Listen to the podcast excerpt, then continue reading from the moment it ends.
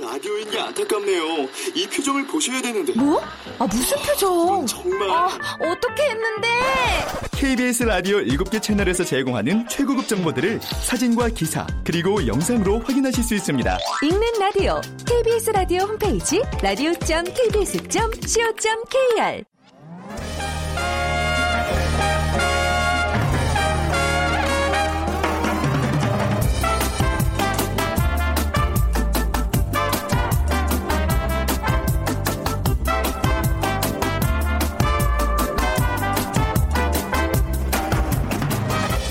안녕하세요. 빅데이터로 보는 세상 아나운서 최현정입니다.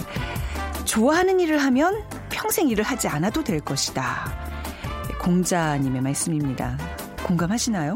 어떤 직업을 가지고 있는지 또 얼마나 그 일을 좋아하는지는 행복한 인생을 갖고 가는데 아주 중요한 부분 중의 하나인데요. 좋아하는 일을 할 때 시간 가는 줄 모르고 정신없이 빠져들었던 경험 다들 있으실 겁니다. 그것이 평생 내가 할 일이고 나의 직업이라면 일을 한다는 부담감보다는 매일매일 행복하고 즐거운 순간들의 연속이 될 텐데요. 자, 그렇다면 실제로 스스로 만족감을 많이 느끼는 직업은 어떤 게 있을까요? 잠시 후 세상의 모든 빅데이터 시간에 직업 만족도라는 주제로 얘기 나눠보겠습니다. 그 언젠가부터 우리가 대박 나세요, 부자 되세요 이런 인사가 낯설지 않게 됐는데 세계 최고의 부자는 누굴까요? 떠오르는 사람 지금 있으세요? 자, 월드 트렌드 빅데이터로 세상을 본다 시간에 세계 갑부라는 키워드로 빅데이터 분석해 보겠습니다. 빅퀴즈입니다. 원하는 직업을 가지고 왕성한 사회 활동을 하는 것 요즘 모든 청년들의 바람인데요. 현실은 쉽지가 않죠. 글로벌 경기 침체와 함께 국내 경기가 악화되면서 고용률이 떨어지고 이것이 늘고 있습니다. 대학교를 졸업하고도 경제적 독립을 하지 못해 부모에게 의존하며 살아가는 이들을 얘기하는 신조어 무엇일까요? 한국직업능력개발원 발표에 따르면 대학 졸업자 중 51%의 청년들은 부모로부터 경제적 지원을 받고 있는 이 족입니다. 1번 확대가족, 2번 이산가족, 3번 캥가루족, 4번 우랄 알 타이어족 중에 고르셔서 두 분께 저희가 어, 커피와 도넛 모바일 쿠폰 드리겠습니다. 휴대전화 문자 메시지 지역번호 없이 샵 9730이고요. 짧은 글 50원, 긴 글은 100원의 정보 이용료가 부과됩니다.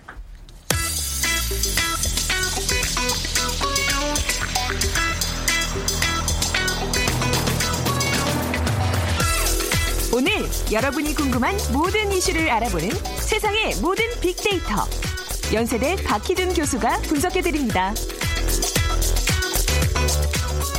네, 세상의 모든 빅데이터 연세대학교 산업공학과 박희준 교수 나오셨습니다. 안녕하세요. 네, 안녕하십니까. 네. 어, 오늘 그 사람들이 생각하는 그 직업, 직업의 만족도에 대한 얘기할 텐데 재밌을 것 같아요. 우선 예. 직업에 대한 만족도 조사에서 판사들이 자신의 직업에 대해 가장 높은 만족도를 보였다면서요? 예. 굉장히 재미있는 결과인데요. 네. 27일 한국고용정보원의 2016 재직자 조사에 따르면은 판사가 40점 만점에서 33.16을 얻어서 음. 621개 직업 중에 종합 만족도가 가장 높은 직업으로 조사가 됐습니다. 네, 쉽지 않은 직업군 중에 하나긴 한데요. 예. 그렇죠. 그 자기가 손에 달린 그 봉에 사람들의 인생이 왔다 갔다 하는 근데 아무튼 만족도가 제일 높다고 합니다. 예. 예. 그 상위 순위에는 어떤 직업들이 올라 있나요? 예, 그 상위 20개 순위를 좀 말씀드리면요. 네. 말씀드린 대로 1위에 판사가 올랐고요. 네. 2위가 도선사입니다. 음. 도선사 좀 생소한 분들 많을 일을, 텐데 어떤 일을 하시는 연화에서 선박의 항로를 안내하고요. 네. 그리고 정박을 도와주는 것이 바로 도선사의 역할입니다. 근데 음. 33.07을 얻어서 2위에 올랐고요. 3위도 조금 재밌는데 3위가 목사. 음, 네. 예. 그리고 4위는 대학교 총장, 오. 5위는 전기감리 기술자. 네. 6위는 초등학교 교장 교감. 근데 음. 대학교 총장이나 초등학교 교장 교감은 직군이라기보다는 음. 사실 그 직군에 있어서 직인데 네, 선생님이라고 좀 그렇죠. 이렇게 분리해서 또 네. 조사를 했습니다. 음. 7위는 한의사가 올랐고요. 네. 8위는 교수, 9위는 원자력 공학 기술자, 10위는 세무사, 음. 그리고 그다음에 뭐 외환딜러, 항공기 조종사, 변리사, 초등학교 교사, 행정부 고위 공무원, 음. 발전 설비 기술자 등의 직군이 20위 안에 지금 포함되어 있습니다. 어, 교수님 8위에 그 오른 직군에 지금 계시는 분이시군요. 그 교수직에 만족하세요? 본인 한 8위 정도가 어떠세요? 이게 좀 과대 어떤 이렇게 평가된 네, 뭐 건가 아니면 나름대로 저는 만족하고 있는 것 같아요. 사실 네. 저도 이제 학교를 졸업하고 학위를 받은 다음에 음, 교수보다는 사실 산업계에 좀 진출을 하고 싶었는데 네. 우연한 기회로 이제 교수가 되었고요. 그리고 이제 교수가 된 지 이제 한 17년, 6년 정도 돼 가고 음. 있는데 뭐 나름대로는 만족 각도가 낮지는 않은 것 같아요. 네. 그리고 제가 하고 싶은 연구를 하고 또 제가 연구한 것을 또 후세대를 위해서 이렇게 교육한다는 그 지역에서 보람도 느끼고요. 그쵸. 그리고 무엇보다도 또 시간에 얽매이지 않는다는 음, 것도 굉장히 만족도. 높은 하나의 요인이 아닌가 싶습니다. 또 사회에 어떤 이렇게 존경도 좀 받는 직군이고 그래서. 근데 왜 아나운서는 없어요? 아나운서 같은 네. 경우에는 이제 5년 전에 네. 조사에서는 상위 순위에 10위권 안에 위치해 있었는데 네. 최근 5년 동안 이제 순위가 조금씩 하락하면서 올해 조사에서는 20위권 밖으로 아, 나갔습니다. 그래요? 예. 아, 그렇군요. 자, 어떤 방법으로 조사되었나요? 이번 조사는 이제 지난해 6월, 10월, 6월부터 10월까지 국내 600 21개 직업의 종사자 30명씩 총 19,127명을 대상으로 조사를 했습니다. 그러니까 네. 스스로에게 그 직업을 가지고 있는 분들 30명에게 스스로에 대한 직업 만족도를 묻는 조사였는데요. 몇 개의 요인을 가지고 접근을 했어요. 음. 그러니까 처음에는 이제 발전 가능성, 네. 그다음에 급여 만족도, 직업 지속성, 근무 조건, 사회적 평판, 수행 직무 만족도. 그래서 네. 이 여섯 개의 지표를 가지고 어 지표를 측정해 질문을 한 다음에 거기서 나온 점수를 합해서 이제 종합 만족도를 결정을 했는데 그러니까 여러분들이 좀 눈여겨 보셔야 할 것이 에, 여러분 앞으로 직업을 선택할 때 있어서도 네. 에, 발전 가능성, 급여 음. 만족도, 직업 지속성, 근무 조건, 사회적 평판, 수행 직무 만족도 이런 것들을 고려하시는 게 좋겠다는 생각이 듭니다. 왜냐하면 그렇네요. 이러한 네. 요인들이 에, 직무 만족도와 상 관관계가 높은 요인으로 이제 분석이 돼서 그 결과를 가지고 조사한 거기 때문에 네. 직업을 선택하실 때도 이 여섯 가지 요인을 좀 고려하시는 것이 좋겠다는 생각이 듭니다. 음, 각 영역별 순위도 따로 나왔다면서요? 예. 네. 뭐 직업 만족도가 가장 높은 직종은 판사였고요. 판사는 음. 사회적 평판에서도 2위, 직업 네. 지속성에서도 8위, 급여 만족도도 4위, 수행 직무 만족도 4위, 뭐 골고루 높은 순위를 차지해서 음. 결국은 이제 1위에 올랐고요. 네. 에, 그다음에 뭐 어, 임금이 높은 직업인 도선사. 아 도선사가 예. 임금이 좀 높나 보죠. 예, 임금에 예. 있어서는 이제 도선사가 아, 2위를 차지했고요. 이제 영역별로 좀 한번 살펴보겠습니다. 네. 그래서 발전 가능성 영역을 보면 물리학, 지리학, 연료 전지 연구자 음. 그러니까 이게 이공계의 연구자들이 발전 가능성이 높은 것으로 좀 인식이 되어져 있고요. 네. 그다음에 초등학교 교장, 교수, 그러니까 교육이나 연구 관련직도 발전 가능성이 있는 직군으로. 근데 또 어, 재미있는 게 중고등학교는 예. 아니고 초등학교에 해당이 지금 예, 초등학교에 거예요. 해당됩니다. 네. 그것이 또 재밌죠. 음. 그다음에 이제 시인, 목사, 채소, 시인이요? 예, 시인, 어. 목사, 채소, 작물 재배원, 가구 조립 및 검사원 등도 네. 어, 발전 가능성 영역에서는 상위 순위에 지금 올라 있습니다. 아, 그래요? 예. 어. 그 다음에 이제 업무 환경이 쾌적하고 시간적 여유가 있는 직종에는 네. 성우, 음. 화가, 학예사, 작가 등 이제 문화 예술 분야의 직업들이 많이 올라와 있고요. 자신의 직업을 자녀에게 권유하고 싶다고 답한 종사자 비율이 높은 직업은 에, 초등학교 교장, 교감, 음. 판사, 장학사 등이었습니다. 아, 요거 좋은 기준인 것 같아요. 예. 내 자녀가 이 직업을 이어받았으면 좋겠다 하는 거는 정말 본인의 만족도가 높다는 얘기거든요. 예. 그러니까 교육계하고 아무래도 그 법조계 직업들이 좀 자녀에게 선택하기를 네. 원하는 그런 직업이 오른 것 같아요. 저는 제 후손이 방송 일은 안 했으면 좋겠어요. 좀 힘들어요. 예. 네. 그다음에 이제 급여 만족도를 좀 네. 살펴보겠습니다. 급여 만족도 여행에서는 외환 딜러, 음. 외환 딜러가 전체적으로는 12위에 올라 있거든요. 네. 근데 외환 딜러 같은 경우에는 에, 앞서 말씀드린 그 업무 환경이요. 쾌적하고 시간적 여유를 가질 수 있는 직군에서도 상위 순위에 있었고. 외환 딜러라 하면 우리가 영화에서 보면 굉장히 바쁜 굉장히 스트레스를 받는 예, 직종이고요. 총각을 다투는 굉장히 어려운 일인데 의외인 것 같아요. 그렇네요. 예. 네. 예, 그렇지만은 뭐 그 급여 만족도에서는 외환 딜러가 음. 단연 이제 또 1위에 올랐고요. 그다음에 투자 투자 분석가, 네. 세무사, 판사 등의 직군들이 이제 급여 만족도에서는 좀 상위 순위에 올라 있는 것 같습니다. 네. 자, 뭐 굉장히 흥미로운 어떤 결과인 것 같아요. 근데 그 상위 교육, 상위 순위에 교육, 연구 관련 직업들이 많이 포진하고 있는데 이 직군들이 또 앞으로 좀 각광받을 직군은 사실 아닌 것 같기도 하고 이걸 좀 약간 괴리감은 있는 것 그래서 같아요. 이 부분을 좀 눈여겨볼 예. 필요가 있는 것이 지금 만족도 상위 20개 직업에 교수가 8위 올랐고요. 초등학교 교사가 17위. 물론 이제 뭐 어, 대학교 총장이라든가 초등학교 네. 교장 교감은 이제 직이라고 봤을 때 뭐 그럼에도 불구하고 교수, 초등학교 교사 뿐만 아니라 네. 아, 여러 분야에 있어서의 이공계 연구 관련직이 굉장히 그 상위 순위에 지금 위치해 있는데 음. 그래서 뭐 이공계 분야 연구 관련직은 앞으로도 계속 수요가 발생을 할 겁니다. 그래서 앞으로 10년, 20년 에 많이 수요가 발생할 직업인데 네. 예를 들면은 이제 교수 같은 경우에는 음.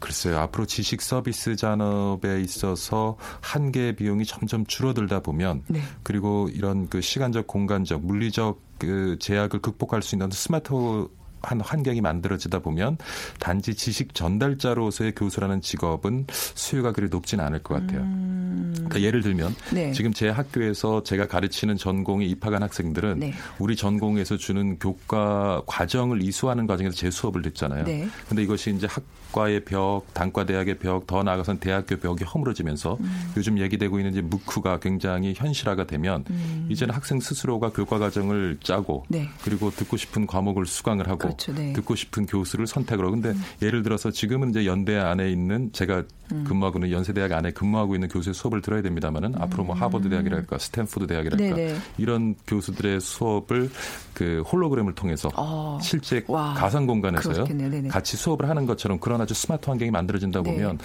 다시 단지 지식 전달자로서의 교수라는 직업은 그렇게 수명이 길지는 않을 것 같고요. 네. 근데 우리가 주목해야 될 것은 중학교 고등학교 교사가 아닌 초등학교 교사란 말이에요. 네네. 왜 그럴까요? 네. 그러니까 초등학교 교사는 아무래도 지식 전달보다는 감성적인 접근을 음. 통해서 학생들의 어떤 인성 교육이랄까 어떤 코칭의 역할이 더 크거든요. 네. 그래서 그 부분에 있어서는 앞으로도 계속 수요가 발생을 할 것이고 네. 대학도 그렇고 대학 교수들도 그렇고 다시 단지 지식 전달의 어떤 그러한 역할은 앞으로 점점 감소하겠지만 네. 코칭의 역할은 스승의 역할 그렇죠. 그렇죠. 진짜 선생님의 역할은 네. 앞으로 더 강조될 수 있을 것 같아요. 음. SNS 사용자들이 생각하는 직업은 어떨까요? 그래서 제가 이제 직업 을 통해서 연관 에, 단어 상위 순위 음. 단어를 조사해 보니까 어, 대학, 네. 나이, 스트레스, 모델, 의사, 부모, 돈, 결혼 이런 단어들이 상위 순위에 위치해 있었어요. 네. 그러니까 아무래도 그 아직까지도 우리 직장을 구하는 데 있어서 학력이 굉장히 음. 중요한 역할을 하는 것 같고요. 그리고 나이 또한 중요한 역할을 하는 것 같고 그런 직업이란 자체를 스트레스로 여기는 우리 사회 구성원들이 굉장히 높은 것 같습니다. 근데 유일하게 또 직구는 의사가 올라와 있거든요. 음. 근데 만족도가 높은 직군 20개 상위 순위에는 의사가 포함되지 않았어요. 그렇지만은 네. 많은 사람들이 직업 갖고 싶은 직업을 또 떠올릴 때는 또 여전히 아직도 음. 의사를 떠올리고 있지 않나 생각이 들고 음, 네. 그리고 어떤 직업을 선택하는 데 있어서도 부모, 돈 그리고 결혼이 또 굉장히 아유, 중요한 네. 역할을 미친다. 근데 모델이란 단어가 지금 뭐, 굉장히 상위층에 올라와 있는데 그게 나의 뭐 롤모델 뭐 이런 롤모델 그런 그쵸? 거일 것 네, 같아요. 아무래도 그쵸, 단어 중심으로 네. 이제 분석을 하다 보니까요. 모델이란 직 모델이란 직구는 아무나 할 수 있는 게 아니란 말이죠. 그렇죠. 네. 그리고 전반적으로 이제 43%가 긍정적인 직업에도 가지고 있고 그리고 30%가 이제 부정적인 견해를 가지고 있는데 근데 이 분석을 할 때 이제 직업이 아니라 직업 만족도를 가지고 분석을 해보면 또 조금 다른 결과가 나와요. 음. 그러면 이제 판사, 의사, 도선사, 전문가, 건강, 환경 음. 이런 단어들이 산위 수익에 위치해 있는데 여전히 판사가 1위에 네. 올라 있고요.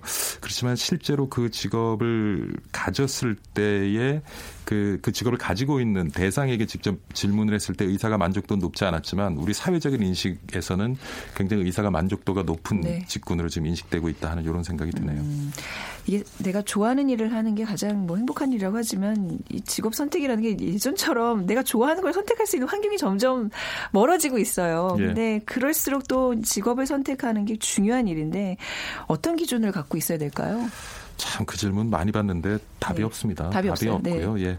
그리고 내가 잘할 수 있고 내가 즐길 수 있는 것. 음. 그러니까 그간의 간극을 줄여주는 게 가장 중요할 것 같고요. 저는 그 이전에 그 이혜령 선생님이 하셨던 말씀 전늘 네. 생각을 하는데 360명이 한 방향으로 뛰면 아무리 빨리 뛰어도 1등, 360등이 정해지지만 네. 360도 다 다른 방향으로 뛰면 늦게 뛰나 빨리 뛰나 모두가 음. 1등이 될 수 있다는 거예요. 그래서 네네. 앞으로는 아, 말씀드린 것처럼 뭐 법조계 그다음에 학계 안전한 영역은 어디도 없을 거라고 봐요. 네. 그러면은 자신이 즐길 수 있는 걸 하는 것이 중요한 것 같고요. 네. 근데 그 영역에서 경쟁자가 많지 않다면 음. 그거는 금상첨화일 수 있겠죠. 아, 네. 그러니까 남들이 안 하는 분야를 찾아가고 그 가운데서 내가 잘할 수 있는 것과 즐길 수 있는 것 간극을 줄이면서 그래도 내가 즐길 수 있는 것에 중심축을 두고 네. 앞으로는 직업 선택을 해야 되지 않을까 하는 생각을 해봅니다. 그 기준만 잘 따르면 사실 우르르 몰려가는 이 교육의 방향도 많이 달라질 아유, 수 있을 것 같아요. 그렇죠. 예. 오늘 진짜 좋은 얘기 나눴네요. 오늘 음, 가시기 전에 예. 비퀴즈 한번 부탁드릴까요? 예. 비퀴즈 예. 갖고 계세요? 예. 네. 요즘 모든 청년들의 가장 큰 고민 취업 문제 문제입니다. 어려움을 느끼는 청년들이 참 많은데요. 글로벌 경기 침체와 함께 국내 경기가 악화되면서 고용률이 떨어지면서 이것이 늘어나고 있습니다. 대학교를 졸업하고도 경제적 독립을 하지 못해서 부모에게 의존하며 살아가는 이들을 얘기하는 신조 무엇일까요? 1번은 확대 가족, 2번은 이산 가족, 3번 캥거루족, 4번 우랄 알타이족입니다. 네, 정답 아시는 분들 빅데이터로 보는 세상으로 문자 보내주세요. 휴대전화 문자 메시지 지역번호 없이 샵 9730입니다. 짧은 글 50원, 긴 글은 100원의 정보 이용료가 부과됩니다. 자, 지금까지 연세대학교 산업공학과 박희준 교수였습니다. 감사합니다, 교수님. 네, 감사합니다.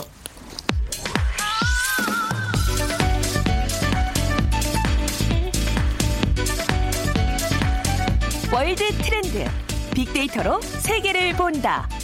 르몽드 디플로마티크 임상훈 기자와 빅커뮤니케이션 전민기 팀장이 분석해드립니다. 네, 월드 트렌드 빅데이터 세계를 본다. 임상훈 기자, 전민기 팀장 두 분 나오셨어요. 안녕하세요. 안녕하십니까. 반갑습니다. 자, 우리 세계 갑부에 대한 얘기 나눌 텐데요. 저는 얼마쯤 될까요? 여러분 얼마쯤 되실까요? 세계 갑부. 아, 죄송합니다. 쓸데없는 생각이었는데. 아무튼, 예, 그 세계 갑부, 뭐, 그, 포브스라는 잡지가 매년 그 부자 순위를 공개하잖아요. 네. 그, 이번에도 한 거죠? 네, 그렇죠. 네, 매년 네. 그, 전 세계에서 누가 재산이 제일 많은가. 음. 근데 이 포브스 잡지가 이제 그이 다양한 그 이런 순위를 발표하는 또 잡지로 유명해요. 네. 예를 들어서 전 세계에 뭐 가장 가치 있는 스포츠 팀이 어딘가라든가 뭐 기타 음. 그런 발표들을 많이 하는데 네. 이번에도 어그 세계 갑부 순위를 발표를 했더라고요. 네. 이번에 억만장자 이제 리스트인데 2000 43명이 들어갔어요. 그래 작년 같은 경우는 억만장자 순위 안에 이제 들어간 것이 1,810명이었거든요. 네. 그러니까 13% 정도 는 거죠. 그러니까 그리고 어, 이 안에 2,000명이 억만장자의 2,000명이 넘기가 올해가 처음이라 그래요. 음. 그래서 지난해보다 이제 총 7조 6,700억 달러로 18% 정도 어, 늘었다고 합니다. 네. 억만장자면 몇, 뭐, 몇 원이 되는 거죠? 저는 계산이 왜 안 되죠? 100만 장자면 10억이고. 네, 근데 보통 이제 네. 100만 장자 10억으로 하면은 기준이 이제 많이 아, 네. 낮아졌잖아요. 네. 이게 거의 뭐 미국 서부 시대 그때기 때문에 네. 최근엔 그래도 한 100만 장자면 한 547억 정도 되고요. 네네. 네. 이제 그그 그 이후가 뭐였죠? 그 다음 게 이제 조단이 들어가야지 음. 이제 억만 장자. 100만 아. 장자는 한 500억 이상 네. 돼야 되고요. 그렇군요. 그 그러면 뭐 저기 세계 10위 부자들 어떤 사람들이 랭크되어 있는지 좀 볼까요? 네, 10위부터 알아보겠습니다. 네. 그 재밌는 게 웃으세요? 네. 너무 아니, 유명한 사람들만 있네요, 지금 보니까. 예, 네. 그렇기도 하고 네. 너무 저하고는 관계가 없는 그 이야기를 하는 것이 좀 오랜만인 것 같아 가지고. 아니 그냥 그런 상상해 보세요. 나는 나는 몇 위쯤 될까? 우리나라에서 몇 위쯤 될까? 세계 몇 뭐. 위인지? 아니 그냥 뭐 혼자 상상하면서 네. 뭐 다, 다른 나라 얘기지만 관계 있는 사람 아무도 없습니다. 아무도 없어요. 네. 그냥 보자는 거죠. 10위. 10위까지가 보면은 작년에 10위 순위하고 올해 10위 순위하고 사람은 안 변했더라고요. 네. 순위가 약간씩 변했는데 올해 같은 경우에 10위가 그 마이클 블룸버그 그러니까 블룸버그 통신 음. 사장이죠. 그 전 뉴욕 시장도 역임했고 작년 8위였습니다. 근데 올해는 10위로 내려앉았고 어 우리나라 돈으로 했을 때 53조 원에 해당이 되거든요.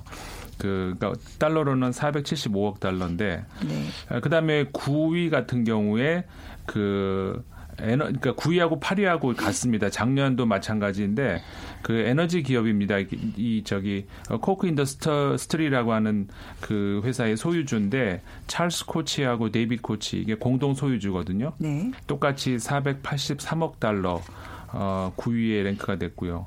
그다음에 7위에는 어, 어, 레리 앨리슨 인데 음. 이 오라클 회사의 네, 그 네. CEO입니다. 그리고 우리나라 돈으로 58조 원. 어. 이잘 감이 안 오시죠? 네. 이게 58조 원이면 얼만큼입니까? 그 다음에 이제 그 6위가 아, 카를로스 슬리멜로, 그러니까 미국 분이 아니죠. 이 사람은 어, 멕시코 분인데 통신 업계에 이분 같은 경우에는 한때 1위를 한 적도 있었습니다. 그 올해 같은 경우에는 근데 그 작년엔 4위에서 올해 6위로 내려앉았는데 61조 원이 됐고요. 근데 저 12년 만에 그 5위 아래로 어 내려간 그러니까 계속 지금 밑으로 내려가고 있는 것 같고요. 네. 5위를 보면은 그 유명한 분이죠. 주커버그. 음. 그 페이스북의 그 CEO고 어 작년보다 114억이 늘었습니다. 그래서 어 560억 달러로 우리나라 돈으로 63조 원 어, 작년 6위에서 올해 5위로 올랐고요. 그 다음에 4위를 보면은 작년 2위에서 올해 4위로 내려왔습니다. 그 아만시오 오르테가라고 그 오히려 이분 이름보다는 자라 이름 한국 분들이 어, 많이 아실 아, 거예요. 아, 자라의 이제 창업자입니다. 음. 스페인 분이고 어, 713억 달러. 그리고 이제 3위 보면은요, 어, 제프 베조스. 이분 같은 경우도 이름보다 아마 회사 이름이 더 유명할 것 같습니다. 아마존의, 어, 저 CEO죠. 어, 276억 달러가 작년보다 늘어서 823억 달러, 우리 돈으로 81조 원이 약간 넘습니다. 네. 작년 5위에서 이제 올해 3위로 올라섰는데 가장 많이 재산이 는 사람입니다. 이분이. 뭐해서 뭐해서 이렇게 재산을 불렸대요? 아마존 해서. 아, 네. 그다음에 이제 2위가 워렌 버핏 유명한 분이죠. 음. 어, 버크셔 해서웨이 그, 그 사장이고 그 아주 유명한 투자자죠. 작년보다 148억이 늘어가서 어, 3, 저 756억 달러. 이분 같은 경우에는 올해 1년 사이에 그 재 산이 옛날보다 가장 많이 는 그 경우인데 어, 트럼프의 어, 이분 미국 대통령 당선 이후에 가장 가장 혜택을 많이 본 네. 많이 본 분으로 이렇게 평가가 됩니다. 1위는 뭐 다 짐작을 하시죠. 음. 빌 게이츠. 마이크로소프트 이제 창업자죠. 어, 얼마 정도 있어요? 빌 게이츠는? 860억 달러. 음. 작년에도 이제 750억 달러로 장, 그러니까 작년뿐만 아니라 지금 4년 연속 1위인데요. 네. 그리고 23년간 18번 1위를 한 그런 기록을 가지고 있죠. 그러니까 우리나라 돈으로 하면은 어, 약 96조 원에 해당이 됩니다. 우리나라 1년 예산이 400조 원이라고 그 정도 된다고 하니까 참 거의 4분의 한 나라 네. 예산의 4분의 그렇죠. 1 정도를 소유하고 있는데 그 미국 대통령 트럼프는 이 순위에는 없나 봐요. 10위 안에 10위 안에는 없고요. 없고요. 네. 어, 제가 기억하기로는 500 몇 위에 링크가 된 걸로 기억을 아, 하고 있습니다. 500 몇 위. 네. 음, 우리 근데 지금 보니까 다 10이 아니다 미국이에요. 그 100만 장자, 예, 억만 장자가 많은 나라가 그냥 미국인가요? 미국이 1위 맞습니다. 네. 예, 미국이 약 어, 1,355만 4천 명 정도. 그러니까 일단은 이걸 어떻게 나누셔야 되냐면 네. 100만 장자라고 하면 예전에 이제 100만 달러가 기준이었어요. 네, 그래서 네. 이제 뭐 11억 정도 되는데 이거는 그냥 이제 고액 자산가로 나누고요. 네. 5천만 달러. 그러니까 아까 말씀드린 대로 586억 원 정도 돼야지 이제 초고액 자산가. 음. 이런 사람들이 이제 백만장자라고 이제 부르는 걸로 통상 이야기가 바뀌었는데 네. 어, 말씀드린 대로 미국이 가장 많고요. 전 세계 비중의 41.2%. 그 2위가 일본입니다. 그래서 어, 2위가 일본이에요. 네, 282만 네. 6천 명. 3위가 영국 222만 5천 명. 6위가 이제 중국인데 159만 명인데 일단 음. 뒤에 가서 얘기 나누겠지만 중국은 100만 장자 수는 좀 적은데 사실 그 이상인 억만 장자 수가 아. 상당히 많아요. 네네. 그래서 그 제가 볼 땐 100만 장자인 사람들이 아마 억만 장자인 그, 그 거기도 이제 교집합으로 포함되는 사람들이었고요. 네. 한국이 11위 차지했습니다. 67만 음. 9천 명. 그래서 네. 500억인 사람이 이렇게 많구나라는 걸 좀 또 새롭게 어, 느꼈죠. 예. 아, 우리나라도 굉장히 그 잘 이렇게 초갑부들이 많다는 얘기네. 11위 정도면요. 그러니까 예, 지금 우리 뭐, 뭐, 국정농단의 그 주인공이 뭐 최순실 뭐 이런 일가들도 이런 데 포함될 수 있을 수 있죠. 그렇죠. 그 뭐 재산만 잘 그 계산만 되면 만약에, 예. 숨겨진 재산 때문에 재산이 뭐 얼마 예. 정도라면 그런데 이 순위 안에는 그런데 네. 그 예를 들어 자, 산 평가가 어려운 그런 거 있지 않습니까? 네네. 현금이라든가 음. 뭐 부동산가 이런 것들은 좀 빼고 순위를 매겼거든요. 아, 그러니까 투명한 자산으로만. 그렇죠. 네. 근데 이제 숨겨진 자산 이런 거를 하면은 좀 달라질 수도 있고 그렇겠네요. 그럴 수 있을 것 같습니다. 우리나라 재벌 중에는 뭐 삼성 회장 정도는 들어가지 않나요? 그렇죠. 네. 그 우리나라에는 몇 명이 있습니다. 그 가장 물론 짐작하신 대로 가장 어, 윗순위가 이제 삼성전자의 저 이건희 회장이고 네. 어 그다음에 이재용 회장, 부회장이 우리나라 순위로는 3위에 그러니까 돼 있죠. 네. 그리고 그 재산, 자산이 굉장히 많이 늘어서요. 두 분 다 작년에 비해서. 근데 재밌는 게 그 우리 이번에 뭐 여러 가지 국정농단 사건 이후로 뭐 있지 않습니까? 그 삼성 부회장 이건희 부회장도 구속이 되고 있습니다만 그 사건으로 인해 가지고 이제 삼성의 가치가 떨어질 것 아닌가 이런 그 많이 우려가 있었는데 오히려 그 이건 저 이종 이재용 부회장의 구속 이후로 삼성의 주가가 계속 올라가고 있어요. 네. 그러면서 역설적이게도 음. 그 이후로 이재용 부회장이나 이건희 회장이나 음. 그 자산 가치가 오히려 굉장히 많이 오르는 네. 주식을 많이 보유하고 있으니까 음. 그렇게 됐죠. 이 우리나라 사람 중에 2위는 서경배 아모레 퍼시픽 회장. 이전 세계에서 209위에 랭크가 되어 있습니다. 와, 그 우리나라 50대 부자 중에 한 38% 정도는 자수성가형이라면서요? 네, 이제 미국 포브스지가 어, 이런 것까지 분석을 했습니다. 그래서 네. 한국의 부자들의 유형이 어떤지 봤더니 말씀해주신 대로 한 50대 부자 중 19명이 자수성가형으로 집계가 됐습니다. 그러니까 네. 이번에 50대 부자에 새로 진입한 7명 중 6명이 이제 자수성가형으로 어, 이제 조사가 됐고요. 뭐 여기 이름 올린 사람이 임성 이성기 한미약품 회장, 그다음에 김재철 동원그룹 회장, 이상혁 옐로모바일 대표, 김범석 쿠팡 대표, 뭐 김병주 MBK 파트너스 회장 이런 사람들인데 이제 어, 최근에 이제 부자로 새롭게 떠오르는 사람들은 자수형가일 수밖에 없는 거죠. 그래서 새롭게 네. 사업을 시작하고 뭐 콘텐츠 개발로 인해서 번 돈들이 이제 이렇게 불어난 거고요. 음. 이제 SNS 상에서 우리나라 이제 사람들한테 물어봤습니다. 네. 그 빅데이터 상에서 사람들이 생각하는 부자의 기준이 대체 얼마나 될까. 음. 그래서 20년 전만 해도 한 10억 정도로 생각했는데 최근에는 어 32억 정도를 사람들이 생각하는 아 이 정도 있으면 부자구나라고 느끼는 어. 단위로 어, 조사가 아, 부자도 아니에요. 저는 마음은 부자예요. 왜 그러세요? 근데 아까 그러셨잖아요. 그 중국이 그 억만장자 그탑 랭킹 수는 굉장히 미국 추월, 추월한다면서요. 어느 정도 맞습니다. 거예요? 예. 그러니까 억만장자가 가장 많이 사는 나라가 이제 중국이고 네. 가장 많이 사는 도시가 베이징이거든요. 음, 네. 그래서 자산 10억 달러 약 1조가 넘는 중국의 억만장자가 568명으로 사상 처음으로 미국을 제쳤습니다. 네. 미국이 한 535명이거든요. 어, 이래서 중국의 백만 장자는 많지 않지만 억만 장자가 많다. 이 어, 몇명 안 되는 사람들이 중국의 그 수많은 재산들을 갖고 음. 있다라고 볼 수가 있겠고요. 네네.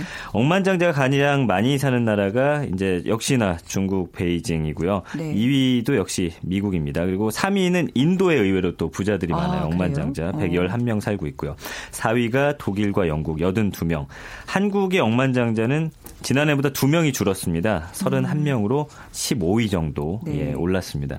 그리고 어, 베이징이 가장 많았고요. 뉴욕, 어, 러시아 모스크바, 홍콩, 상하이, 런던 순으로 어, 1조 이상의 재산을 갖고 있는 사람들이 많이 사는 도시로 어, 집계가 됐습니다. 우리가 예전에 왜 그 20대 80사회라 그래서 굉장히 거기에 대한 우려를 많이 나타냈는데 이게 지금 뭐 백만장자, 억만장자 수가 많다고 해서 야 좋겠다 그 나라는 이건 아닌 것 그렇죠. 같아요. 그렇죠? 전혀 예. 그건 아니고요. 사실은 우리가 부러워해야 될 것은 네. 그 얼만큼 백만장자가 많은가 이것보다는 네. 얼만큼 중산층 계층이 음. 튼튼한가 그렇죠. 네. 어떤 그런 거 그런 것들이 사실은 부러워해야 될 그런 거 아니겠습니까? 네, 부의 분배가 그만큼 불편 불평등하게 이루어지고 있다는 그렇죠. 증거인 것 같아요. 지금 뭐 중국 얘기도 하셨고 네. 미국도 그런데 결코 그 사회 경제가 우리가 뭐 이렇게 바라봤을 때 안정적이거나 이러지는 않잖아요. 네. 그리고 이제 갈수록 네. 이제 부를 가진 사람들을 보는 이미지 자체가 네. 부정적으로 바뀐다라는 건 그만큼 음. 이제 중산층 이하의 가정들은 살기 힘들다라는 그렇죠. 거를 방증하고 있기 때문에 뭐 부자가 많은 나라에 불화할 필요 없습니다. 이제 부의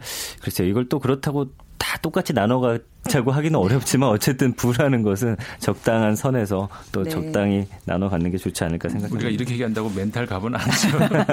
아 근데 우리가 많이 거기 비판할 게 아니라 땀 흘려서 정말 정당한 그럼요. 방법으로 돈을 번 사람들에 대해서는 우리가 충분히 존경을 해줘야 되는데 그런 분들이 많지 않다는 게 좀 항상 그 문제입니다. 그죠? 자 오늘 정말 다른 나라 세상 얘기하니까 좀 허무해지는데요. 세계 갑부 이야기 아, 르몽드 디플로마티크 임상훈 기자, 빅커뮤니케이션 전민기 팀장과 얘기 나눠봤습니다. 감사합니다. 감사합니다. 고맙습니다. 자, 오늘 정답 캥가루족이고요. 이 3425님 법원 공무원을 준비하고 있는 취준생입니다. 늘 부모님께 감사하고 죄송한 마음입니다 하셨고요. 1576님 4학년 큰딸내미가 있습니다. 공대 전공 살려 취직을 했으면 하는 부모님 마음인데요. 힘들지만 화이팅해서 열심히 준비해서 성공했으면 합니다 하셨어요.